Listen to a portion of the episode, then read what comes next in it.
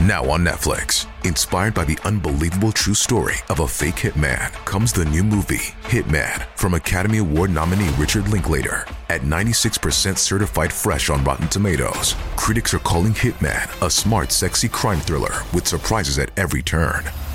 Starring Glen Powell and Adria Arjona. Hitman. Now playing on Netflix and in select theaters. Rated R. We took brought them to our land. An endless night, ember hot and icy cold. The rage of the earth. We made this curse. Carved it in the blood on our backs. We did not see. We could not, but she did. And in the end, What will I become? Senua Saga. Hellblade 2. Play it now with Game Pass. If you like this content, please support Unfound at Patreon, YouTube, and or PayPal.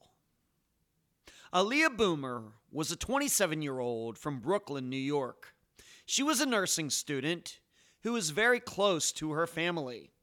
On the night of August 15th, 2015, according to Aliyah's girlfriend, she left the apartment where they lived to attend a barbecue. Aliyah never arrived. She was never seen again. I'm Ed Densel, and this is Unfound.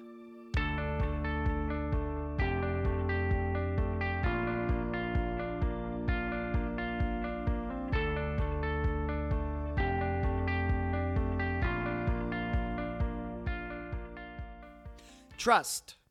It is one of the few qualities that forms the basis of our existence. Without it, there would be nothing but paranoia in our lives. We would view each other, the machines we use, what we see, what we hear, what we feel, with such doubt that we would never feel secure about any decision we had to make. Of course, in disappearances, trust plays a huge role in trying to determine the true circumstances. Can we trust what people are saying or said, even sometimes Unfound's own guests? As examples, for Rouse Chapman, do we trust the family friend who says she saw him in Florida months later? For Jamie Bowen, do we trust her sister's version of events on that day?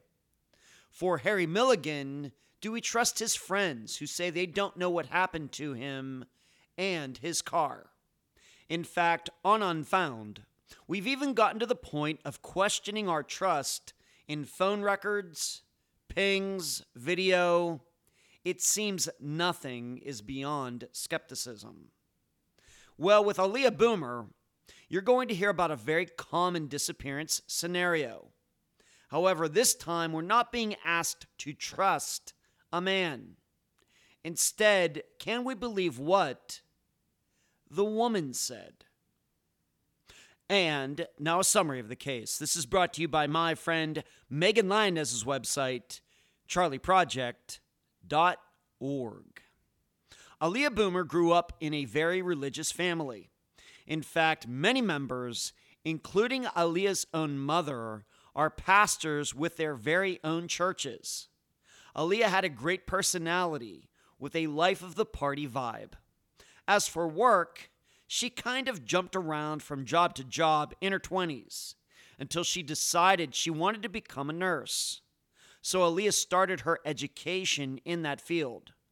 Along the way, she met Kim, her girlfriend, who was much older than Aliyah. However, that didn't seem to be a problem, and they had been a couple for four years at the time of Aliyah's disappearance. The only negative points about Aliyah is that she could have liked alcohol and marijuana a little too much. So, on August 15th, 2015, Aliyah and Kim had attended a barbecue organized by some of Aliyah's friends. Everyone had a great time, and by all accounts, it was uneventful. After this, though, Aliyah and Kim had made plans to attend another barbecue in a different part of Brooklyn. Instead, the two went back to Kim's place. According to Kim, a discussion turned into an argument about going to the other get together. Aliyah wanted to go, Kim did not.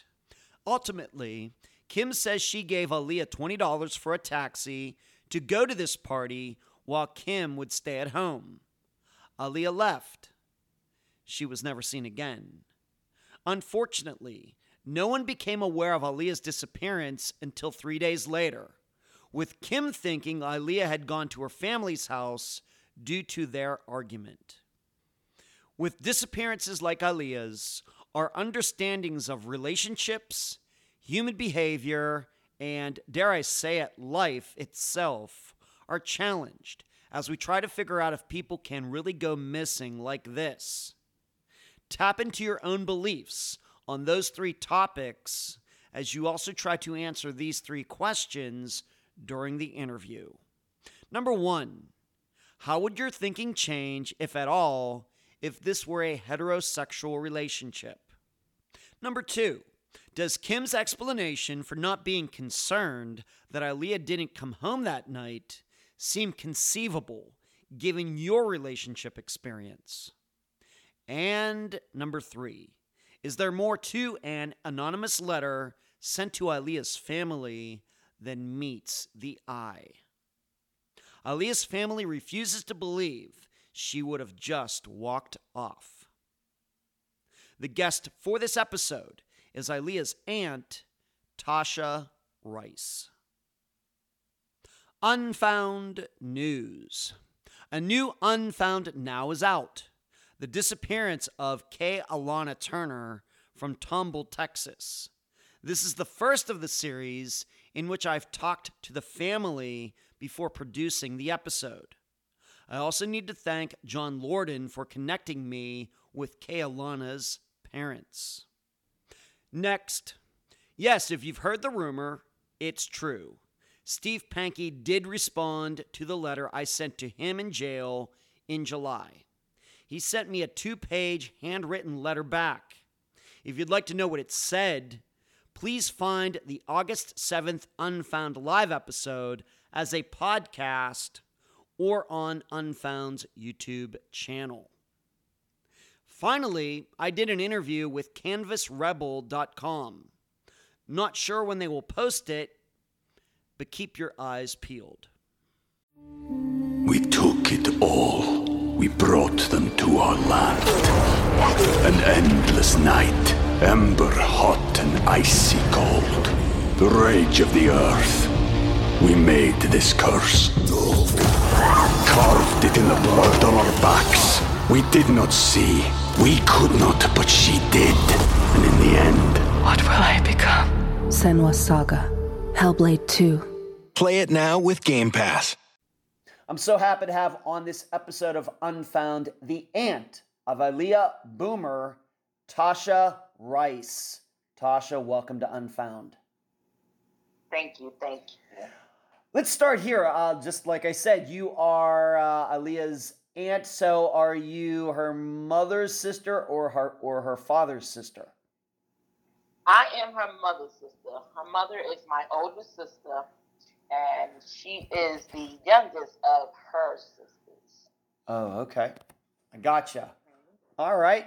And um, just maybe just talk a little bit about the uh, the Boomer slash Rice family. I mean, how many sisters and brothers do uh, or aunts and uncles does Aliyah have? What can you say about that? Okay, my mother, she has five children. One is which is her mom. The other four is her aunts. Um, yeah, my mom only had all girls, so. Wow. no, no uncles, so girls. Okay. And Aliyah, yeah, and Aliyah's mom had all girls as well.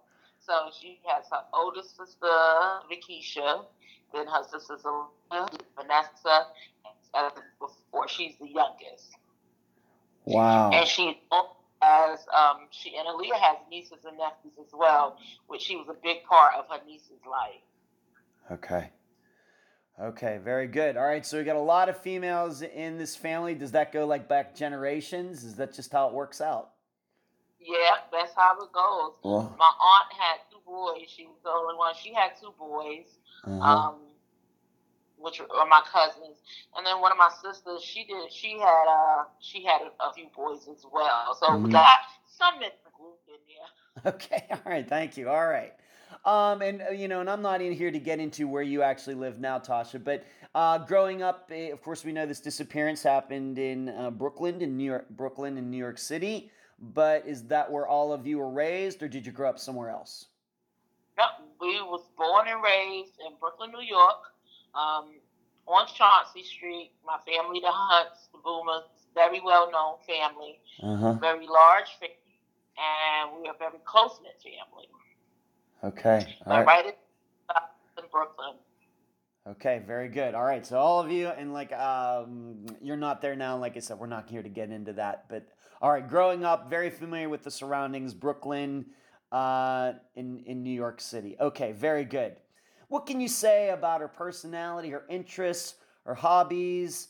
Um, we have to remember that, of course, this disappearance happened in 2015, and that you know, she was in her uh, late 20s, 27 years old when she went missing. What can you say about uh, Aliyah as a person?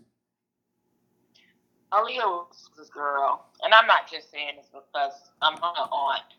She was a personality, the life of the party, fun, a jokester. Um, she loved, loved, loved family. She was very close to her mom and her two younger nieces. Like she, she would take them to their dance recitals, um, to anything that had to do with their schooling, any activity at school, she would be there. Just loved to her family. She attended Mhm. church with her mom is a pastor, so she attended church with uh, her mom often, and and she just she just loved life, and she loves her family. Uh, you said I'm kind of, I think I knew this. It's not in the outline that we're following here, uh, Tasha, but I, I forgot that you said her mother was a pastor. Yes. Wow, how was that? How did uh, you know? How did uh, uh, uh, how did you feel about that? Uh, was she? I guess she had a calling then. Yeah, yeah, all her life. My family, we come from a family of ministers, Oh. pastors, bishop. My grandmother was a bishop. My mom was a minister. Um, my cousins are um, um, elders, and, Uh-huh. and my sister Aliyah's mom. You know, she was a minister, and then she became a pastor. Okay. And how do you think uh, Aliyah? uh, She was cool with that. Having you know, sometimes um pastors, of course, we usually think they're men, but of course, we know they're women out there. Um, how did Aliyah deal with uh, having a, a mother as a pastor? You think it was a little more strict than usual, or what? No, she loved she loved it. Like I said, she attended church with her mom. Mm-hmm. on many uh, um, that the program, she would make sure she would be there. Um, well, by the time my mom became a pastor, he was already an adult, so she like um, she grew up. She grew up in church, so it was it wasn't foreign to her. Okay. We all did. Going to church every Sunday, so it was foreign to her. But by the time her mom became a pastor, Leah was an adult already. Mm, okay. Gotcha. All right. And how much, uh, you know, going back, maybe going back to when she was like maybe 10 or maybe into her teen years, did you have a lot of interaction with Aliyah? Did, like, for example, did she ever come over to your house? Did you ever babysit for her? Things like that? Yeah, we were all together. Um, my mom's house in Brooklyn on Chauncey Street was the point, the pivotal point for all the family to Oh. meet. And like uh, a everyday, you know, a everyday thing, like something you would see on a movie where everybody just drops every day. There was no reason to to go. You know, you just stop, see mom or grandmother, because my grandmother was alive at the time. Aunt, everybody stopped and we would sit on the steps and the kids play together, especially in the summertime. And um, because Aliyah was close to my oldest son's age. So they used to play, and before I moved to Charlotte, I moved to Connecticut, and she used to come on up to Connecticut to move weekends with us, and Mm-hmm. so she was she was always always around her family. Okay, very good. Um, what about education? Uh, did she graduate high school? Did she go to college? What did she do uh, in that part of her life? Yeah, she did. She graduated high school, and um, at the time of her disappearance, she had just started school. Um, Okay. her goal was to become a nurse, so Mhm. she was in that program to uh, um, nurse. Okay. So it's like uh, it's like a, a two year program, four year program. I guess going to some school right there in New York City. Yes, it, it was a two-year program. It was a two-year program. Um, was, I believe you have to uh, start and get to a certain point before you can move on to the next. But I believe it was a two-year program. Mhm. Medgar Evers. Okay. So If I'm mistaken. So deciding, and you should know, I, I know two young women who I know fairly well. Uh, they also uh, decided to become nurses like in their late 20s. They kind of did other things for a while, uh, you know, in their early 20s. I'm not sure they ever could have thought they were going to be nurses, but that's eventually what they decided to do. So this is very familiar to me. But what she, did she do for work, uh, you know, in her earlier 20s before she decided, you know, I want to be a nurse? What did she do? She wor- working as an administrative assistant for a company. Um, just just various. She didn't have like one steady occupation. She would be administrative assistant for maybe a year or so, and then she would and she would do customer service um, at another establishment. So she didn't have one steady career occupation. And she Mhm. decided that okay, hey, this is what I think I want to do. I want to be a nurse. Right. She kind of tried some other things out and then made that decision uh, to be a nurse. And we know a lot of people are making that decision, you know, here in the, you know, the last 10 years. Uh, of course, there's a lot of money to be made. It's a very rewarding career. Uh, makes all the sense in the world. Okay. So those are some things. going very close with her family, uh, you know, starting a, a new venture in her education. And so let's move on to this. Let's talk about the relationship. Of course, this is going to become um, relevant uh, a little later in our, in here, but uh, in this interview that we're doing, and I should say we're doing this interview on July 25th of 2023. Let's talk about the relationship um, she had with, I guess it's her girlfriend Kim. Um, just in general, um, how long were they a couple? Do you know how they met? And my understanding is there was uh, a bit of an age difference here. What can you say just in general about Kim? How did your family feel about the two of them being together? Were they a good match? Things like that. Honestly, um, I, I've met Kim on a few occasions. I didn't have a problem with Kim. Um, Mhm. The times I've met, she's come. She's come to North Carolina, and she was never disrespectful or or any way. You know, I I, I never had any impressive towards her. She, she was okay. Mhm. Um, uh, of course, my family, the other members in my family, didn't like it because it was a sex relationship, okay. and then there, there a fairly large age gap, like maybe thirty years. Oh my goodness. Yeah, All right. So what we're saying here is that uh, Aliyah, when she went missing, 27 years old. So you're saying at the time that this happened, Kim might have been 57. hmm yes. Wow. Okay. Um, and uh, going back to this, and once again, I realize that Aliyah, of course, is not your daughter. She is your niece. I realize you weren't following around. You have your own life to live. But any idea how she and Kim ever met? No, I'm sorry. I don't know how to You don't do know. that. I'm not. Okay. Through a. Yeah, I, no, I don't. That's fine. Okay. And as best as you can estimate, how long were they a couple before Aliyah went missing? About four years. Four years. Okay. And uh, how how would you say once again? I maybe you're getting a lot of this information secondhand, maybe from uh, Aliyah's mother or other people. How would you say the relationship was? How would you portray it? Well, from what I know, of course, secondhand is they did have a tumultuous relationship.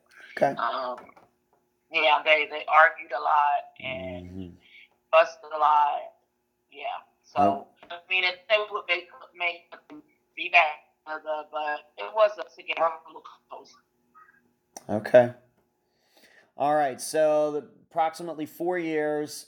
They're together. Big age difference there. And um, does it sound to you like Kim, for example, was supportive of Aliyah, you know, continuing her education to be a nurse? Do you know anything about that? Seemed and um, you know, supportive of her. She she seemed to. We've never heard Aliyah that Kim didn't want her to pursue it. So she seems to have been very supportive of Aliyah's uh, of wanting to get a nurse. Okay. Do you know anything else? Uh, uh, of course, we're going to talk about how she, Kim, does have a couple children, but do you know anything else about her? Did she originally from New York City? Um, do you know what work that she had? Which did she do for a job? Anything like that? I can't. I don't know what her occupation is. I mentioned I did have gain. She was gainfully employed. Mm-hmm. Um, seemed very responsible. Took care of her home and Mm-hmm. um, and you know help the as well uh, sometimes. Um, but exactly what she does, I'm not sure. Okay, very good. Let's move on to this. Uh, of course, moving up closer to the time that Aliyah went missing, your understanding about the living situation was Aliyah living with Kim, or was kind of Aliyah maybe living, going back and staying with her mother, maybe depending on if she had to go to school. What is your you know understanding of what the living situation was in let's just say the year 2015, the year in which she went missing? Um, she was and forth living between her mom and Kim. Mm-hmm. Sometimes she would stay years or weeks with Kim, but you know she would always go back home to check on her mom or call her mom if she decided that she wasn't, you know, going back there for that day or so. So, so she she split her time between both places, in Sheepshead Bay and Red uh, Red Hook. Okay. And maybe just me, because uh, we're going to get into Kim, where Kim lives and everything, but how close uh, was it between Kim's place and, for example, where your sister Aliyah's mother lived? How, how close are these two? Um, if I had to guess, I'm going to say maybe, tw- maybe 15, 20 miles. Oh, so not close. No, not close at all. Not, not close. Okay. And um, so that would be when you say so driving it or something would take quite a while, especially in New York traffic, right? For example. Right. Okay. All right. So they aren't don't live very close to each other. And did Aliyah have a car, or did she take the the, the, the well known transit system in New York City? What did she do? Yeah, she took the um, transit city, or she would take taxis. She didn't have a car. Okay. She know how to drive. okay. You know, and it's funny you bring that up because, you know, living, growing up in Pennsylvania, uh, I, when I eventually lived a lot, moved to Las Vegas, I had, I, I met people who grew up in New York City and they never got a driver's license till they moved to Nevada. You know, they, they were well into their 20s and they moved out there for whatever reason. And they, their first driver's license wasn't from New York, it was from Nevada. Very interesting. So, uh, I'm glad you brought that up. That yes, she did know how to drive, but she just didn't have a car. Very good. Okay. Um, overall, just the is best a feeling uh, as you can get looking back at that time. How was your family overall feeling about Aliyah's life, where she was in her life, the direction she was pointed, the relationship she was in? Overall, were they feeling very positive about it, or would you say that there was some worries? There was some worries. Um, again, because you know she would not keep getting full employment. She would change her mind, decide to do this or that, and um, her mom, of course, wanted her to get one thing and stick to it and say, "You're getting older now, and mm-hmm. um, you, you, you know you need to figure out what it is and what path you're gonna go." So mm-hmm. there was some, you know, concerns, but Aliyah's very very intelligent. Like mm-hmm. she excelled um, very smart, very smart girl. But uh, um, you know, when you start getting old and then you be rebellious and and you know you just steer off a little bit. But she was, know, she was coming back. Mm-hmm. She was coming back. Um, get on the road to be a nurse. Yeah. And uh, you know, I have to ask you something about the relationship with Aliyah and Kim, the way you understand it. Was this a situation, do you think, where uh, being that maybe Aliyah didn't have steady employment, and uh, do you think that Kim was um, giving her money? You know, I, I think let's just say for what it is in heterosexual relationships, when you hear about, let's just say, an older guy, like 30 years older than a woman, you know, people usually think, well, you know, she's a kept woman or something like that. Was that going on with Kim and Aliyah, or would you say that the relationship uh, was more even, as best as you can tell? Definitely, definitely, uh, Kim was um, taking care of Aliyah. Okay, very good. Thank you. And I and this is just the next question is just a standard question I ask in just about any interview. Did I Aliyah have any addictions? Alcohol, drugs, gambling, anything like that? Yes. She did. Okay. Yeah, she she drank, smoked around. Okay. All right. Thank you for being honest. Thank you for being honest about that. Okay. Moving on. Of course, you were not there this day of August 15th, 2015, but what is your, uh, of course, um, you know, I don't think you were, uh, you know, if I understand, if you're living then where you live now, you were nowhere near here. But what is your understanding about what went on on August 15th, 2015? I guess Ali and Kim uh, went to a party. What do you know about all of that? And, and you know, we'll just go from there. Okay, so they went to a party. Uh, cookout in Prospect Park for some friends that Aliyah knew, and I actually did speak to the guy that had the style cook, and he confirmed that they were there, and um, there was no um, no altercation or anything that took place. They was just there having a good time, so they did make it to that cookout and stayed for a few hours um, before they decided to leave. Okay. Uh, could anybody remember anything uh, upsetting? For example, them getting, you know, how did the two get, were getting along? Um, a- anything like that? Yeah, no the guy uh, that had the barbecue, he said that there was an, you know, out of place, or for him to say that they were angry, or everybody was just having a good time. Okay, very good. And I, and I, and I should ask you this: your impression, maybe just to to uh, concentrate on Kim for just a moment. How do you think, that, maybe what you know now, eight years later, how did um, Aliyah's friends feel about Kim, or you know, uh, maybe they had maybe a lot more interaction with Kim, maybe than your family did. How did they feel about it, as best as you can tell? Well, the few friends that Aliyah did have and she mainly um, hung out with her sister, her younger. Well, it's her older sister. Mm-hmm. But um, I, I, they they were supportive of their relationship. They they didn't have an issue with it, or mm-hmm. um, from my understanding, you know, didn't put them together or thought that it wasn't a good idea. Okay. Um, so, what I know, the friends never, you know, never said anything bad towards it. Okay, so they you don't think there was anything like uh, when Kim wasn't around, they were saying to you know, Aliyah, you really, you know, maybe you got to get out of this relationship or anything like that that your friends have ever told you. Not the friends, no. Okay. Of course, the family, of course, the family but no, what I know from the friends. Okay, very good. Thank you. All right, so they're at this park, uh, this barbecue, and this is the the the, the party was this barbecue is being held by uh, one of Aliyah's friends, not one of Kim's friends, but one of Aliyah's friends. Correct. Okay. And so, what is your what, once again your understanding of what happened next? There, so that that's uh, barbecue, and they leave. And uh, what what what is uh, what is Kim said about all this? They leave the barbecue, and the, and these are this is coming from Kim. This yeah. is what she told me yep. personally. Okay. They left the barbecue and she wants to go home. She was tired. Uh, Leah was invited to another barbecue that's in Brownsville, Brooklyn, and you know she told that person that she was coming, mm. and Kim said didn't want to go. She was tired, and she said Aliyah insisted on going, and you know was upset because she didn't want to go.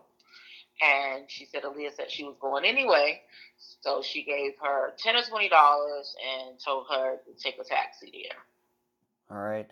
And then that is the point that this disappearance start. That that Kim says that Aliyah left her place and was never seen mm-hmm. again. Exactly. Okay. Let me just uh, maybe break this down a little bit more, uh, a little more, more of the, some of the technicalities of this. Um, did Kim, uh, Aliyah did not, not have a car. Did Kim have a car? Do you know? I don't know.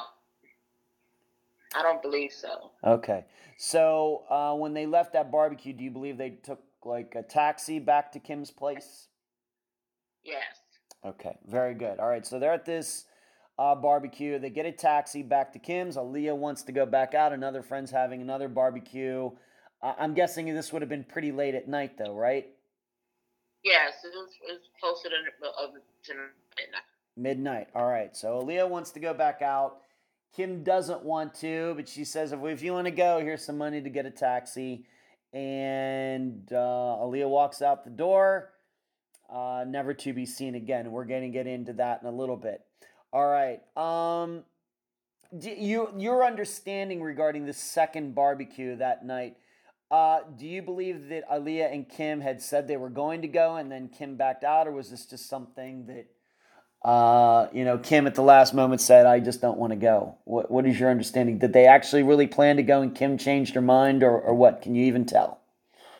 Um, I, I believe they planned to go because the the person who was having the second barbecue mm. said she saw Aliyah earlier and Aliyah told her that she was coming.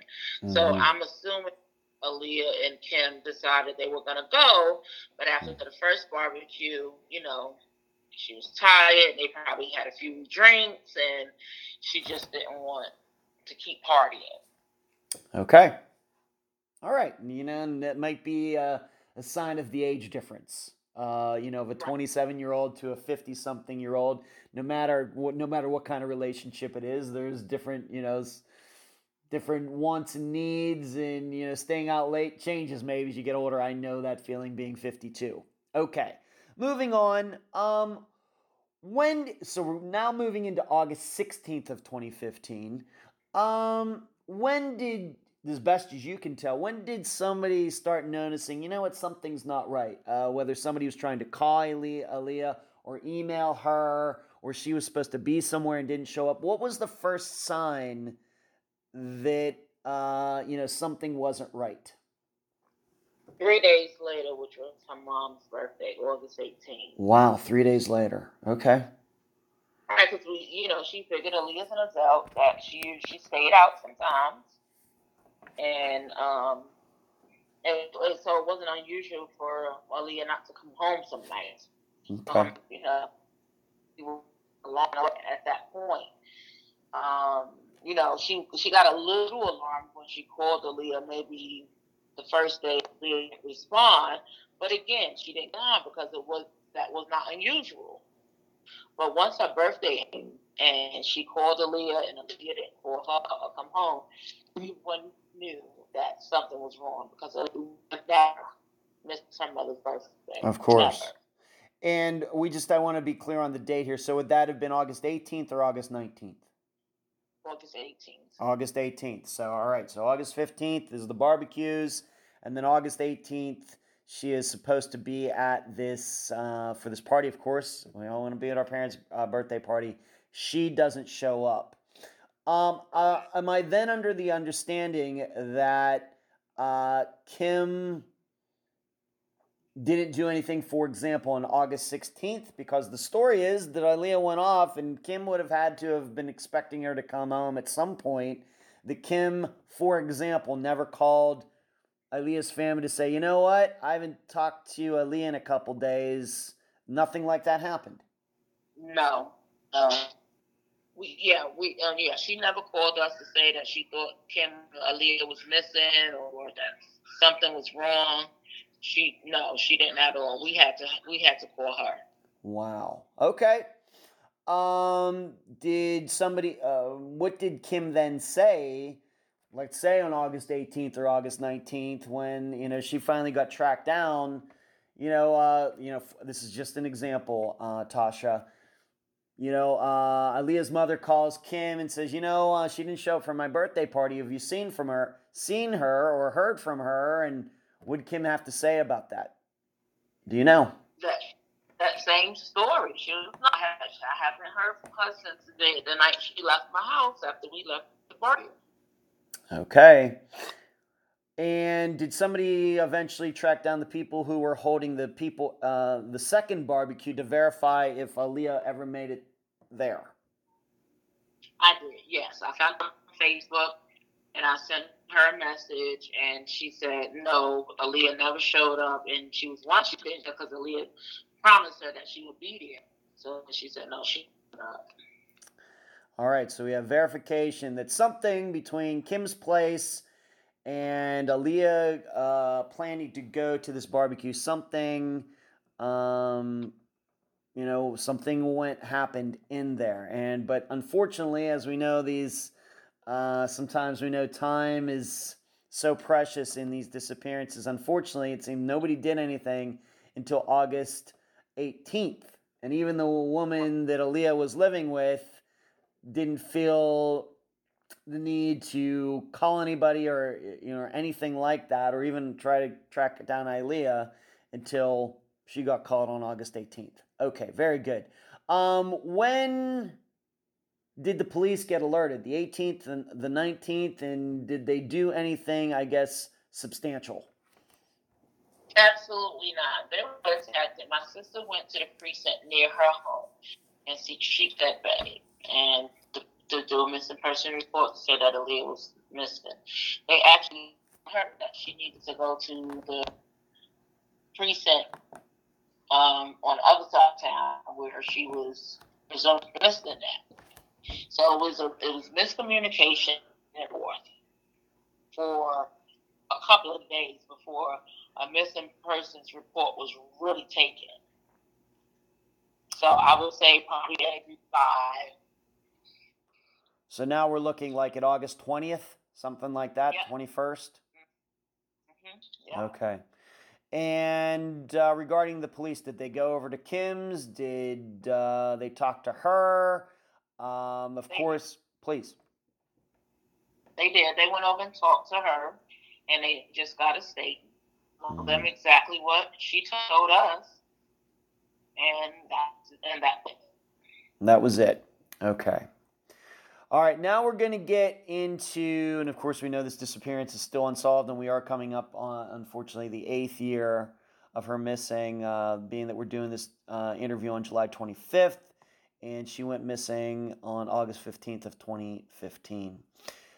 Let's get into uh, some of these things now a little bit deeper, Tasha. First, starting with what other things are missing besides uh, Aliyah as a human being being missing? What about her phone, her purse?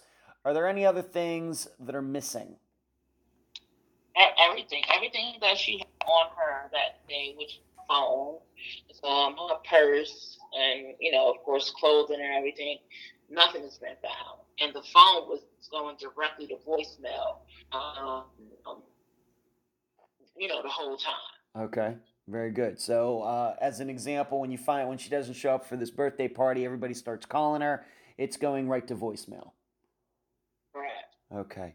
Uh, what about her purse? Was her purse left behind at Kim's, or is that also, or if she had some sort of bag or something, um, was that left behind at Kim's, or is that something that's also missing? Yeah, that's something else. All right, so I guess I, ID and other things that people, women in particular, would would carry are, are that were in that bag are missing. Very good. All right, uh, moving on. Uh, of course, as Kim said, we're just going by what Kim said. It's her story. She said that uh, she gave Aliyah some money to get uh, a taxi to go to this other barbecue. Uh, ever has the police or anybody else ever been able to track down any taxi driver who picked up Aliyah that night? No, they didn't, and I don't even think they tried. Oh, they didn't. They just, Okay. you know, they just came did a report. They did a report. They did check, um, you know, the C jail and hospital, you know, seeing if there was a Jane Doe or anything. They did do that, but that was it. Oh, that was it. All right. And of course, no taxi driver. Of course, uh, I know you've done publicity. Of course, you have a Facebook page and you've been working on this for almost eight years, uh, getting the word out about Aliyah's disappearance, but no taxi driver has ever come forward either, right? No, no, no taxi driver coming forward. There was no sightings of a taxi that night, or or that was reported. Okay. Um, how much money to to remind everybody? How much money did Kim say she gave Aliyah that night? Correct, yeah, I think it was twenty dollars. Twenty dollars. Being that you're from New York City, I've only ever been to New York City once and never took a taxi while I was there. Your opinion: Would twenty dollars in 2015 have been enough to take uh to finance a ride from where Kim lived to where the barbecue was? Yes. It would have been enough. Okay. What about to come back? If she had to take a taxi back, would that twenty dollars have covered both directions? No. It wouldn't have. Okay. I think that's very important for everybody to remember that. Okay. So moving on. Regarding her phone, of course, it's still missing, just like uh, Aliyah is. But were you or anybody else in your family or the the police ever able to get any phone records, any texts? Um, for example, you, you, know, do we have any ping information where phone the closest tower that might have been to her phone? What can you say about all that? No, the police never even um, tried to ping her phone to see what the last location was or or track it or anything. Absolutely none. The family, we um, got into her phone records. Um, was able to log into her computer and know, look at her phone calls. She did make phone calls four o'clock that morning. One was to her and then another friend, but of course they were and didn't hear the, and didn't answer the call. Right. All right. So, and just to remind everybody, given Kim's story, what time did she say that Aliyah left her place? Around midnight. All right. And so, four hours later, on the records that you've seen, uh, you know, almost, you know, between three and four hours later, there are these calls. Uh, there is are things on her on her phone records. Yes. Okay. Okay, but no messages left, anything like that. No.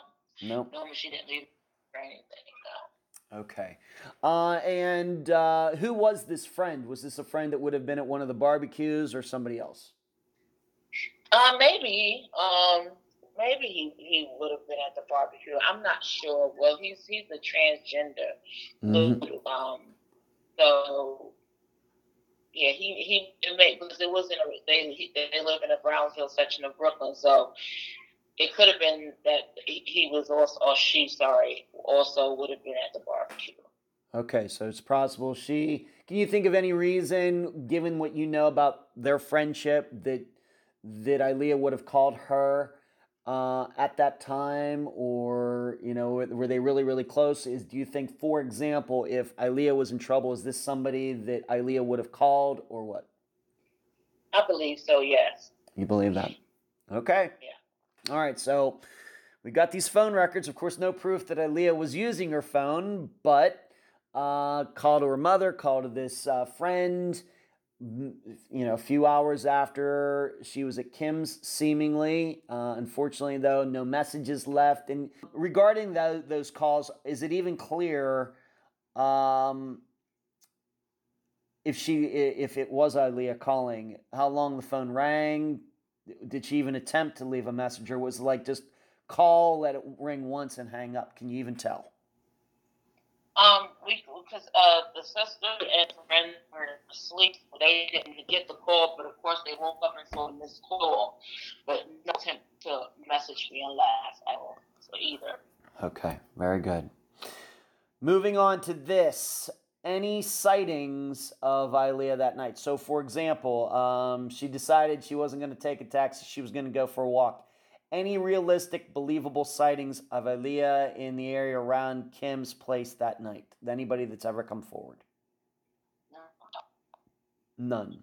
Okay. Moving on. Any video, any video cameras uh, from that area uh, that could be checked to see if Aliyah was seen on any of them? There were some because along that street there were some like stores or places of business, um, but uh, for the most part, a few of them said they weren't working, and I think one that was working, and of course, you know, the police to, you know, get it. Well, I don't know. I don't know exactly how that go, but maybe some affidavit to turn over those uh, cameras. Mm-hmm. Um, but mm-hmm. the police never even attempted to. Okay. So there are cameras that might have been able to see something that night, but they weren't checked. Correct. And the cameras in the building that Kim lived in weren't working as well. Yeah, that's very common. Thank you for bringing. Thank you for bringing that up. That uh, I think is very common. They might have been helpful. Okay. Moving on, uh, I do have to ask you this uh, regarding where Kim lives. Is there a body of water nearby, a river, and was it searched? It is a body of water. It's a very, uh, it's like it's dark over there, that side of town, because it has the overpass and it has the river. But was it searched? No. Um, not for my niece. It was searched. A few later, uh, maybe just a month later, um, there was a female body found in the river. Oh my! And it, we wasn't sure, but once they did all their testing and everything, it was not my niece. But no, did go in and do a search for my niece? No. Okay. Now we're going to get to uh, this letter a little bit later, but actually, for people who are actually that we know for sure were in the apartment building where Kim, uh, you know, lived and where Aliyah would live with her sometimes. Uh, did anybody who lived who lived in that apartment building, to your knowledge, did anybody ever come forward to say, you know what, I heard something like that that night. I think I saw something that night. Anything? No. Zero. No. Zero. No poundings, no screams. Let's just say no gunshots, nothing like that. Nothing. Okay. Let's talk a little bit more about Kim. Of course, we know seemingly, you know, that she has her story uh, that Aliyah left, and but it doesn't seem like Kim did anything when Aliyah didn't come back. Uh, even on the 16th, or not on the 17th of August of 2015, that you know seemingly she didn't call uh, you know, to find out, hey, you know, anybody in Aliyah's family, or even try to call Aliyah herself, you know, what's going on, and um, your your impression. I, I'm not saying that you made the phone call, but uh, when your family did finally contact Kim to say, you know what, on the 18th, you know, Aliyah didn't show up for this birthday. Where is she? Did Kim sound surprised that Aliyah didn't show no. up for it? Please. Didn't no, sound... she didn't. She sound surprised. She basically like you. Um, you know how Leah is. She'll call when she when she calls. You know she's mad at me and she's probably just not answering. She didn't sound surprised at all. And at one point, once we realized that Aliyah was really missing and Kim was the last person to see her, we needed to have a description on what Aliyah had on. Right. And Kim was very, um, let's say, she wasn't very cooperative. She did say because she was at church, you know, and I guess I was interrupting her church time, but she was at church because it was just like a okay, but I need to know this. I need to know this. What she have on? And she would give me about give me some information, but then I said, okay, I need to know some of her other intimate tattoos because you know, as some people have mm. tattoos that don't know. Yep. Um, so that I to know some of those since you, you were your hurt partner. And, um, you know, she it, was, it was very hard to get information from her that day, but she said it was because she was in church. Okay. Uh, as best as you can tell, how helpful was Kim? Uh, Kim, did she put up any flyers? Did she go on any searches? Uh, you know, let's say a couple weeks after the disappearance occurred, did she continue to keep in contact with your family, checking in to see if there was any movement on the disappearance? How would you say, you know, how did she act in those weeks after? Um, for, for the when we was putting the flyers up, um, because she was dealing with Aliyah's Zelema, trying to um plan that out of putting the flyers up. And no, she wasn't very helpful at first. It was she, my niece had to force her to, you know, help with the surge and putting mm. flyers and things up. At that time, you know, after I got the description from her, I didn't speak to her anymore. It was my niece, and she she did tell me that Kim was not very helpful. Okay. Uh, your family's impression did Kim? Uh, once again, we're just talking opinions here. Uh, did Kim feel uh, appear to be sad about Aliyah going missing? No. Okay. Did Kim, to your knowledge, have you ever you spoke to her? If she ever ever said anything to you or anybody else in your family? Did she ever voice her own theory? As you know, of course, she could say, well, she, you know, as she said maybe at the beginning, oh, she'll be, you know, how she is. She'll come back in a few days. But what was Kim saying two weeks later, let's say, or a month later, when Aliyah still hadn't shown back up? Did she ever voice a theory as to what could have happened? No, she didn't voice a theory. She wasn't even posting on her, her or her family weren't even posting like the missing posters or to say, "Have you seen this?" or anything. Hmm. And she didn't call say, "Well, did anybody hear from Aliyah yet?" or nothing. Okay, all right. Moving on to this. Now, this is um, maybe given how what we've been talking about so far, it's maybe probably going to be a little surprising to the listeners, but actually, when Aliyah would be living with Kim, it wasn't just the two of them living in Kim's place together. Uh, Kim did have a daughter that lived there as well. Is it your understanding that the daughter was also home that night when Kim and Aliyah came home from this barbecue and then Aliyah went back out? Is your understanding that Kim's daughter was there too? I believe it was the son that was there. The son was there. Okay. The son was there. Okay. And did, did he back up his mother's story? Do you think police talked to him? Um, what what do you know about that? Uh, if they talk, I know they talked to Kim. Not mm. sure if they talked to him at all, and I don't know what story he if he backed her story up or not because I never heard from him. Okay. Uh, all right, so we have to keep this in mind. You know, we, we know how this looks. You know, woman goes missing.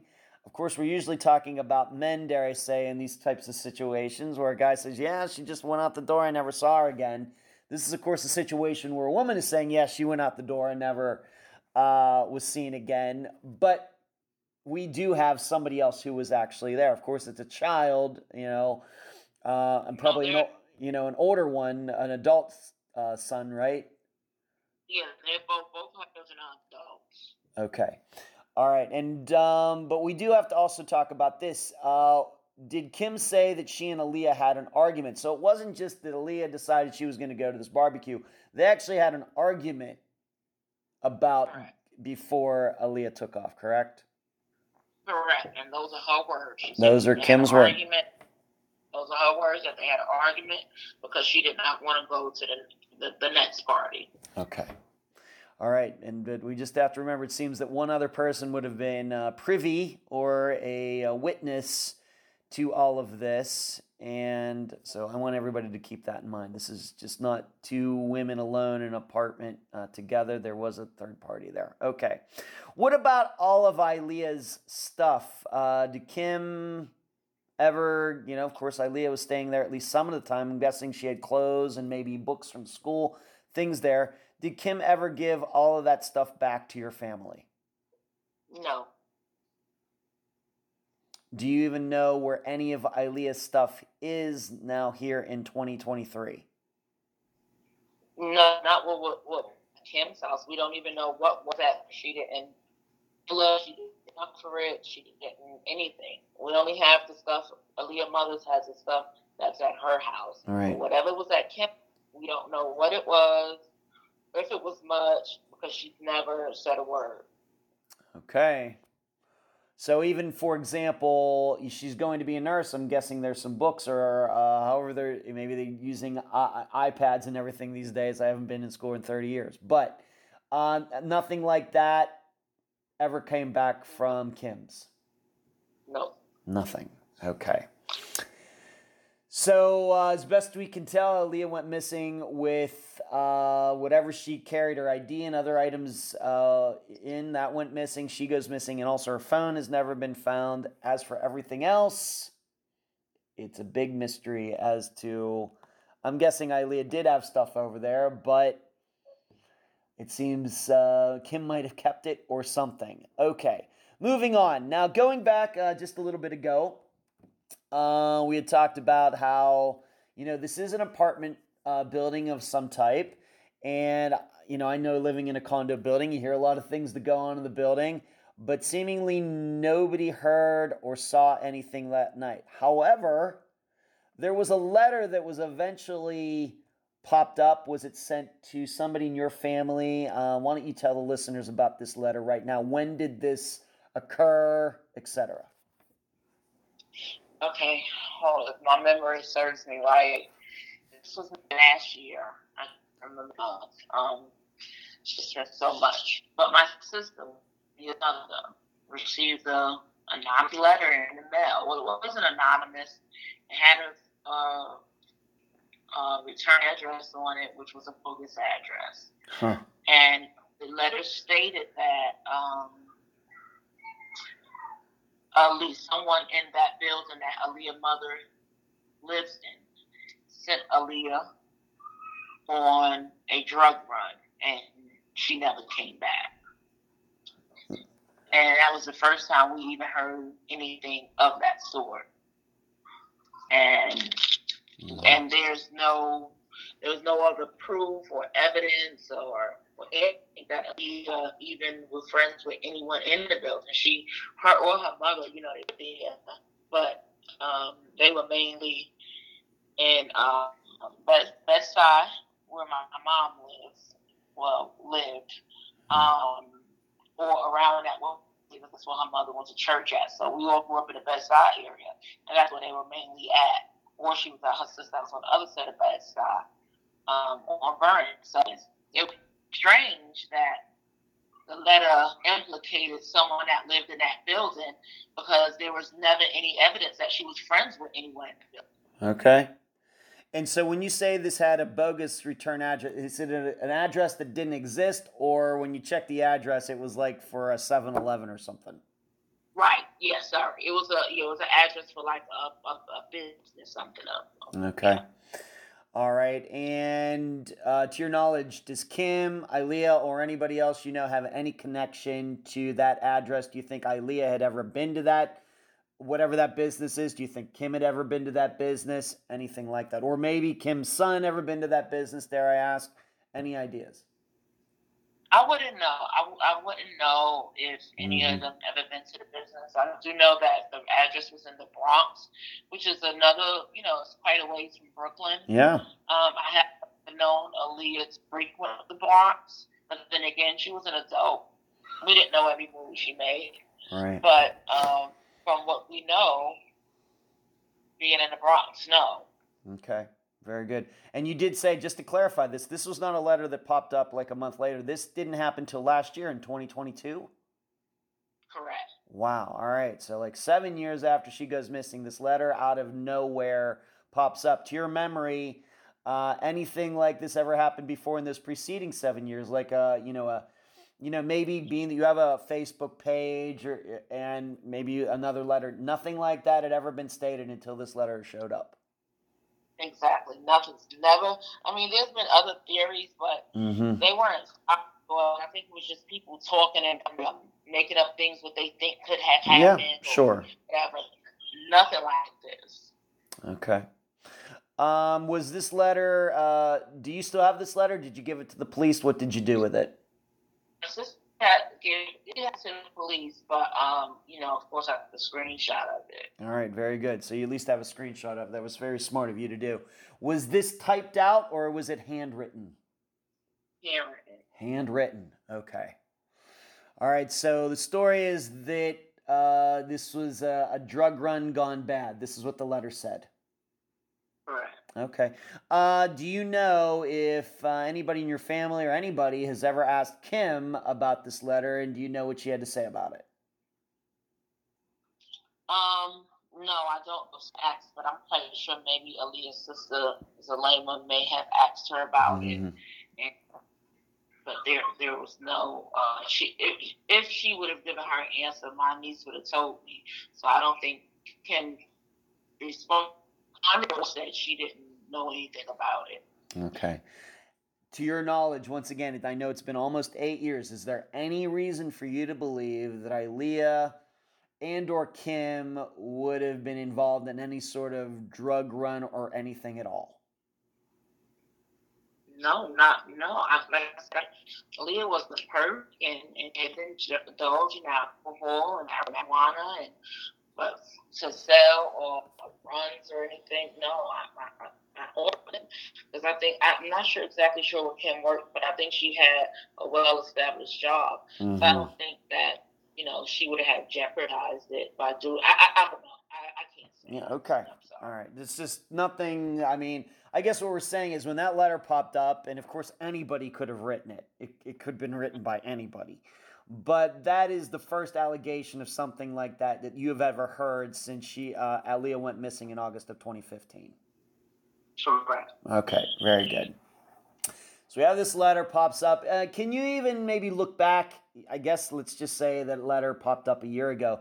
Was there something that went on regarding uh, the uh, Aliyah's disappearance, like in the news or something, that could have spurred maybe you know a scammer or something to write that? The way you look back at it when it you know just popped out of nowhere, what um, you know, is there something maybe that could have happened that would have spurred somebody to write this letter for to believe it's it was fake?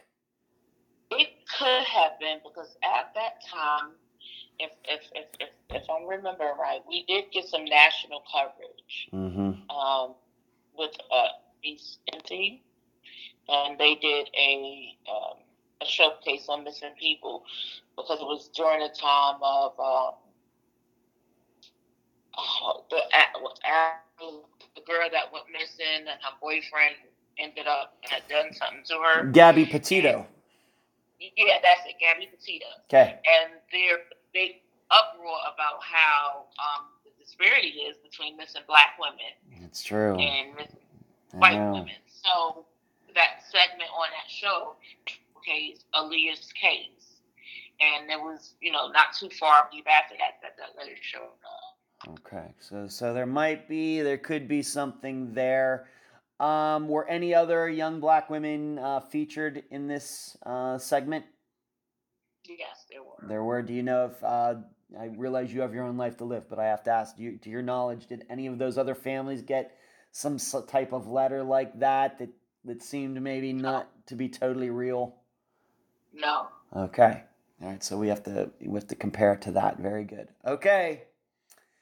All right, so we have this un, you know, we have this unverifiable story. They get home. Aliyah wants to go back out, not totally crazy, uh, and Kim doesn't want to go. That's totally reasonable too. And Aliyah allegedly walks out the door, never to be seen again. Uh, to your knowledge, uh, I don't know if you've kept tabs on her or not. What has Kim done with her life in the past almost eight years? Do you know anything about what her son has done? I think you might have told me the son was in the military or something about uh, the daughter. Um, you know, if they kept their noses clean or or what? You know anything about that?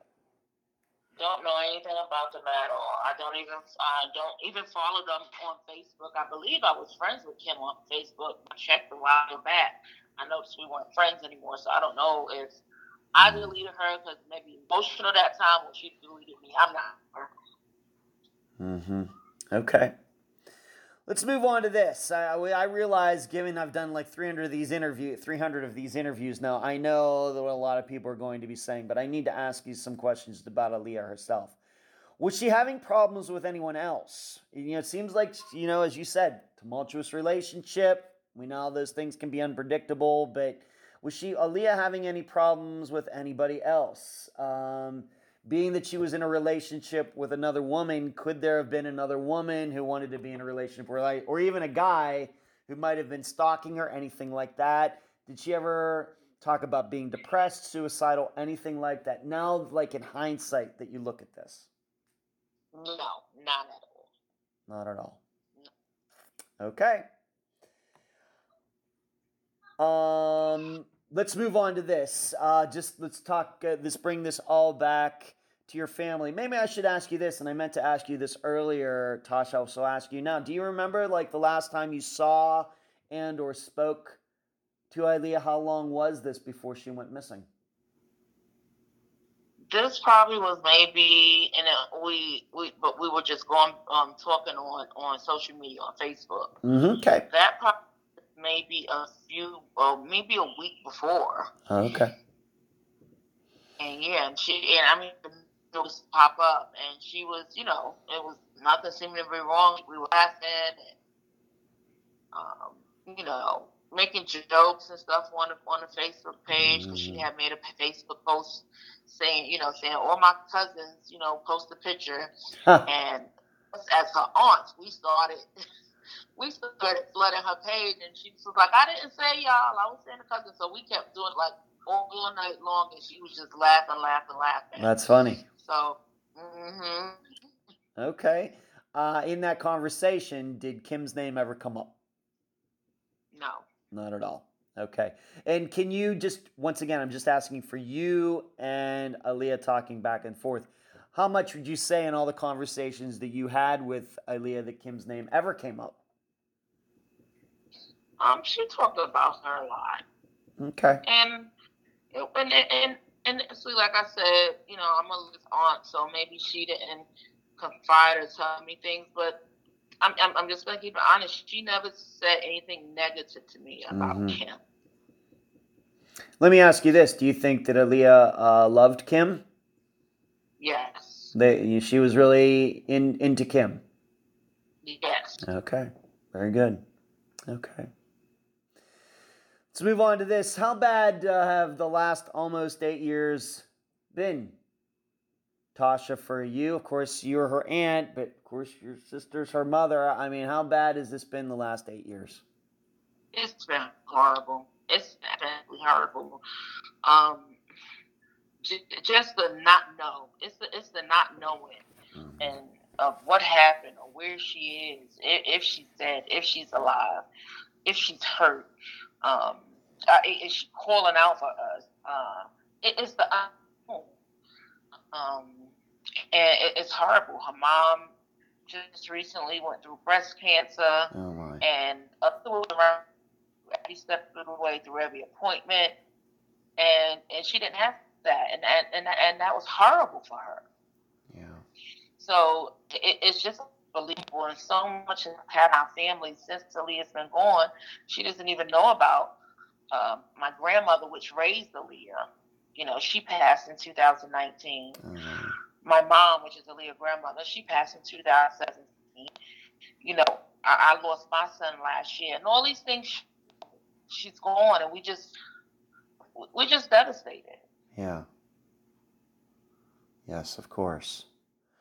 Um, what about uh, you know, of course she has siblings. Uh, of course, I'm talking to you. I'm interviewing uh, you for this episode. Um, you know, are you getting a lot of support uh, from like her, you know, Aliyah's siblings as far as getting the word out there and doing interviews? And like you said, there was a segment last year that featured, um, you know, how young black women don't get enough attention when it comes to disappearances. Are you getting a lot of support, uh, Tasha, in what you're doing, running the Facebook page, etc.? I am. My um, I took on this this role and um, to be the quote unquote spokesperson or just to spearhead the the Facebook page and any other thing, um, mm. because that's just the way I've been with with anything, with anything. Whether it's putting together a, a you know a, a, a night day party for the grandmother, that was always me. So it was just natural for me to have done it. And yes, her sisters, um, our cousins, her aunts, everyone has been so supportive, still being very active. Um, um, you know, just to keep the word out because I'm not gonna let it. I'm not gonna let anyone forget. Right. I'm, I'm not never gonna stop searching for her until she's found. Right. Okay. Who is mainly the Um, you know, if your family's gonna, and I know that your experience with NYPD has not been very good. Um, but who is like the point person for that? If somebody's going to contact NY, of course, New York City Police do have a missing persons unit. Who is the person who usually heads that up in your family uh, to contact them? Me. You do it. Okay, you do. Yeah. Okay. Yeah. All right, and I have to ask, when was the last time you had a meaningful conversation with anyone in the NYPD? Let's see I got a call back because um, Detective Ramos isn't um, on the case anymore. But the, but detective, let's see, when the last time he called me back? It's probably been a good maybe six months. I call, leave messages, call, leave messages. Oh, he this week. He comes in tomorrow. Just don't get a call back. So it's been, so you're saying it's been quite a while since you had a meaningful conversation with anyone there. Okay, would you say that it's been over a year? Yeah. Uh, well, a meaningful conversation. Yeah, meaningful where you had, let's say, a 15 minute conversation with somebody there about Aliyah and anything, anything like that. Yeah, it's been over a year. Over a year. Okay. I've had conversations where they just say, "Well, the case is still where it is. We haven't been um, solid leads, or you know, just that." But a meaningful conversation, no. Okay.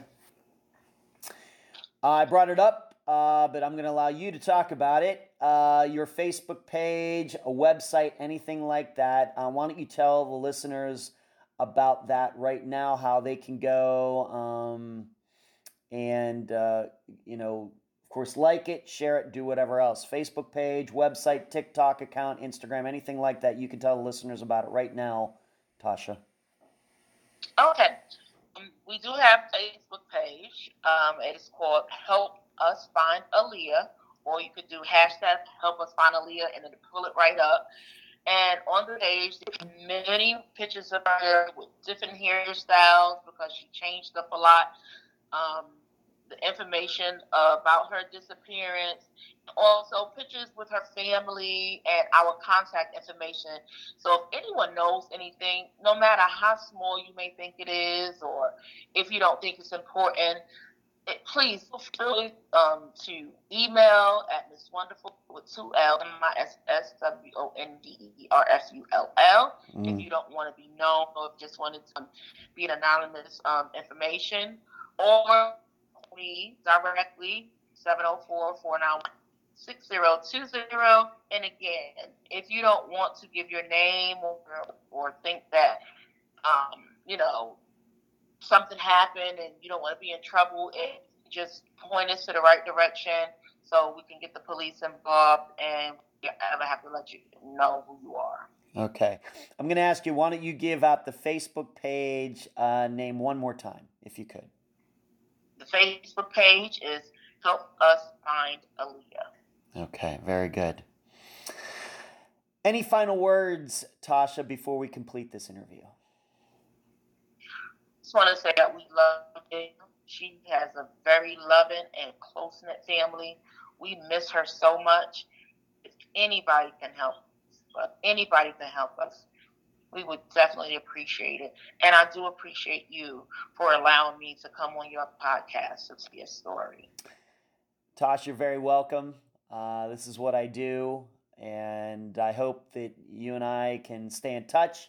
I'll continue to try to keep, uh, give you the best advice that I can, given what I think I know about disappearances. Um, you know, and all those conversations from now on will be, off, you know, off the record. So I always want you to feel very comfortable you know, contacting me, either calling me, texting me, or emailing me, whatever. I'll, I'll try to give you the, the best help that I can. I promise. Thank you. I appreciate that. You're very welcome. And I appreciate you being on this episode of Unfound. Okay, thank you. You're welcome. And that was my July 25th, 2023 interview with Tasha Rice, aunt of Aliyah Boomer. I thank Tasha for joining me and all of you on this episode. For my summation, I'll start here. On Unfound Live for August 7th, 2023, a listener known as Rockford made two comments, and I think you can quickly understand how they can be connected to Aliyah's case. Although Rockford was not referencing Aliyah's disappearance when he brought them up. The first comment by Rockford in the Unfound Live chat. And by the way, I'm reading this because these are both very insightful. I'm not defending all law enforcement or claim there isn't bias slash laziness, but it's hard to have A, the right to go missing, and B, a thorough investigation every time someone goes missing. I responded to that comment, and then Rockford wrote this Yep, we agree on those examples, and we agree on the need for cynicism on the part of investigators. Yet, there are plenty of cases in your catalog where there's no evidence it wasn't voluntary. Once again, an insightful comment. You can surely see how both statements are relevant to Aliyah. Yes, she was an adult. Yes, this is the United States where people can leave their lives if they want.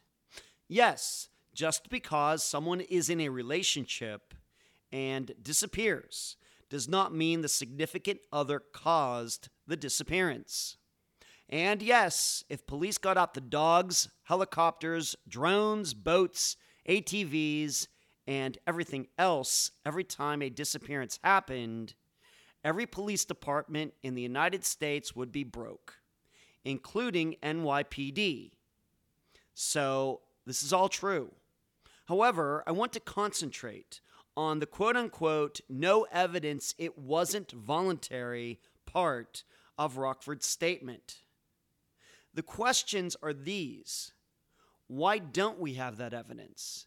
Is it because there was never any involuntary evidence to collect? Is it because somebody got rid of all of the involuntary evidence? Or is it because the involuntary evidence exists and for some reason people can't find it? The answer to all of those questions is it's hard to say. And my opinion on why it's so hard to say is because officers put in charge of the investigations didn't know what they were doing when they first got the call. This would be relevant to Aliyah's disappearance and many others. They didn't ask the right questions. They couldn't quickly put the disappearance into a particular category so as to better determine if the disappearance was voluntary or involuntary. They don't take even 10 minutes to ask questions about the missing person. Because, as I continue to say, disappearances are about people, not circumstances. To go along with the theme of this episode, police can't be trusted to do a professional job. So, no evidence existing should not be a surprise, no matter what kind of disappearance it is. And we can't forget this Despite adults being allowed to walk out of their lives, and even if there is proof that is what happened, police have to find a way to satisfy the investigative desires of those families too. My attitude is given that any civilization must rely on the rule of law. When police show up, they must be able to quickly get to this question Has the law been broken or not? as best as they can determine in the moment. Of course, the only way to do that is understanding disappearances and asking the right questions, and police having knowledge of many disappearance cases. And given all the disappearances like Aliyah's that have been solved, with the men in those women's lives being proven responsible, police defaulting to involuntary disappearance makes the most sense until facts come to light to make them think otherwise. Not saying Kim harmed Aliyah, but given the story Kim told, without any facts to back her up, like video or a taxi driver or something, police should have treated Kim and anyone like her as a suspect and go about the investigation with that in mind. And yes, what I'm saying is in these types of cases, the gender of the person telling the story doesn't matter. The man said, the woman said, it's all the same. If you'd like to hear and read my very in depth analysis of Aliyah's disappearance, along with more explanation and examination of the man said slash the woman said type of disappearance, please go to patreon.com forward slash unfound podcast and sign up to partake in the unfound blog. Until then, I leave the public theorizing up to you. And that's the program.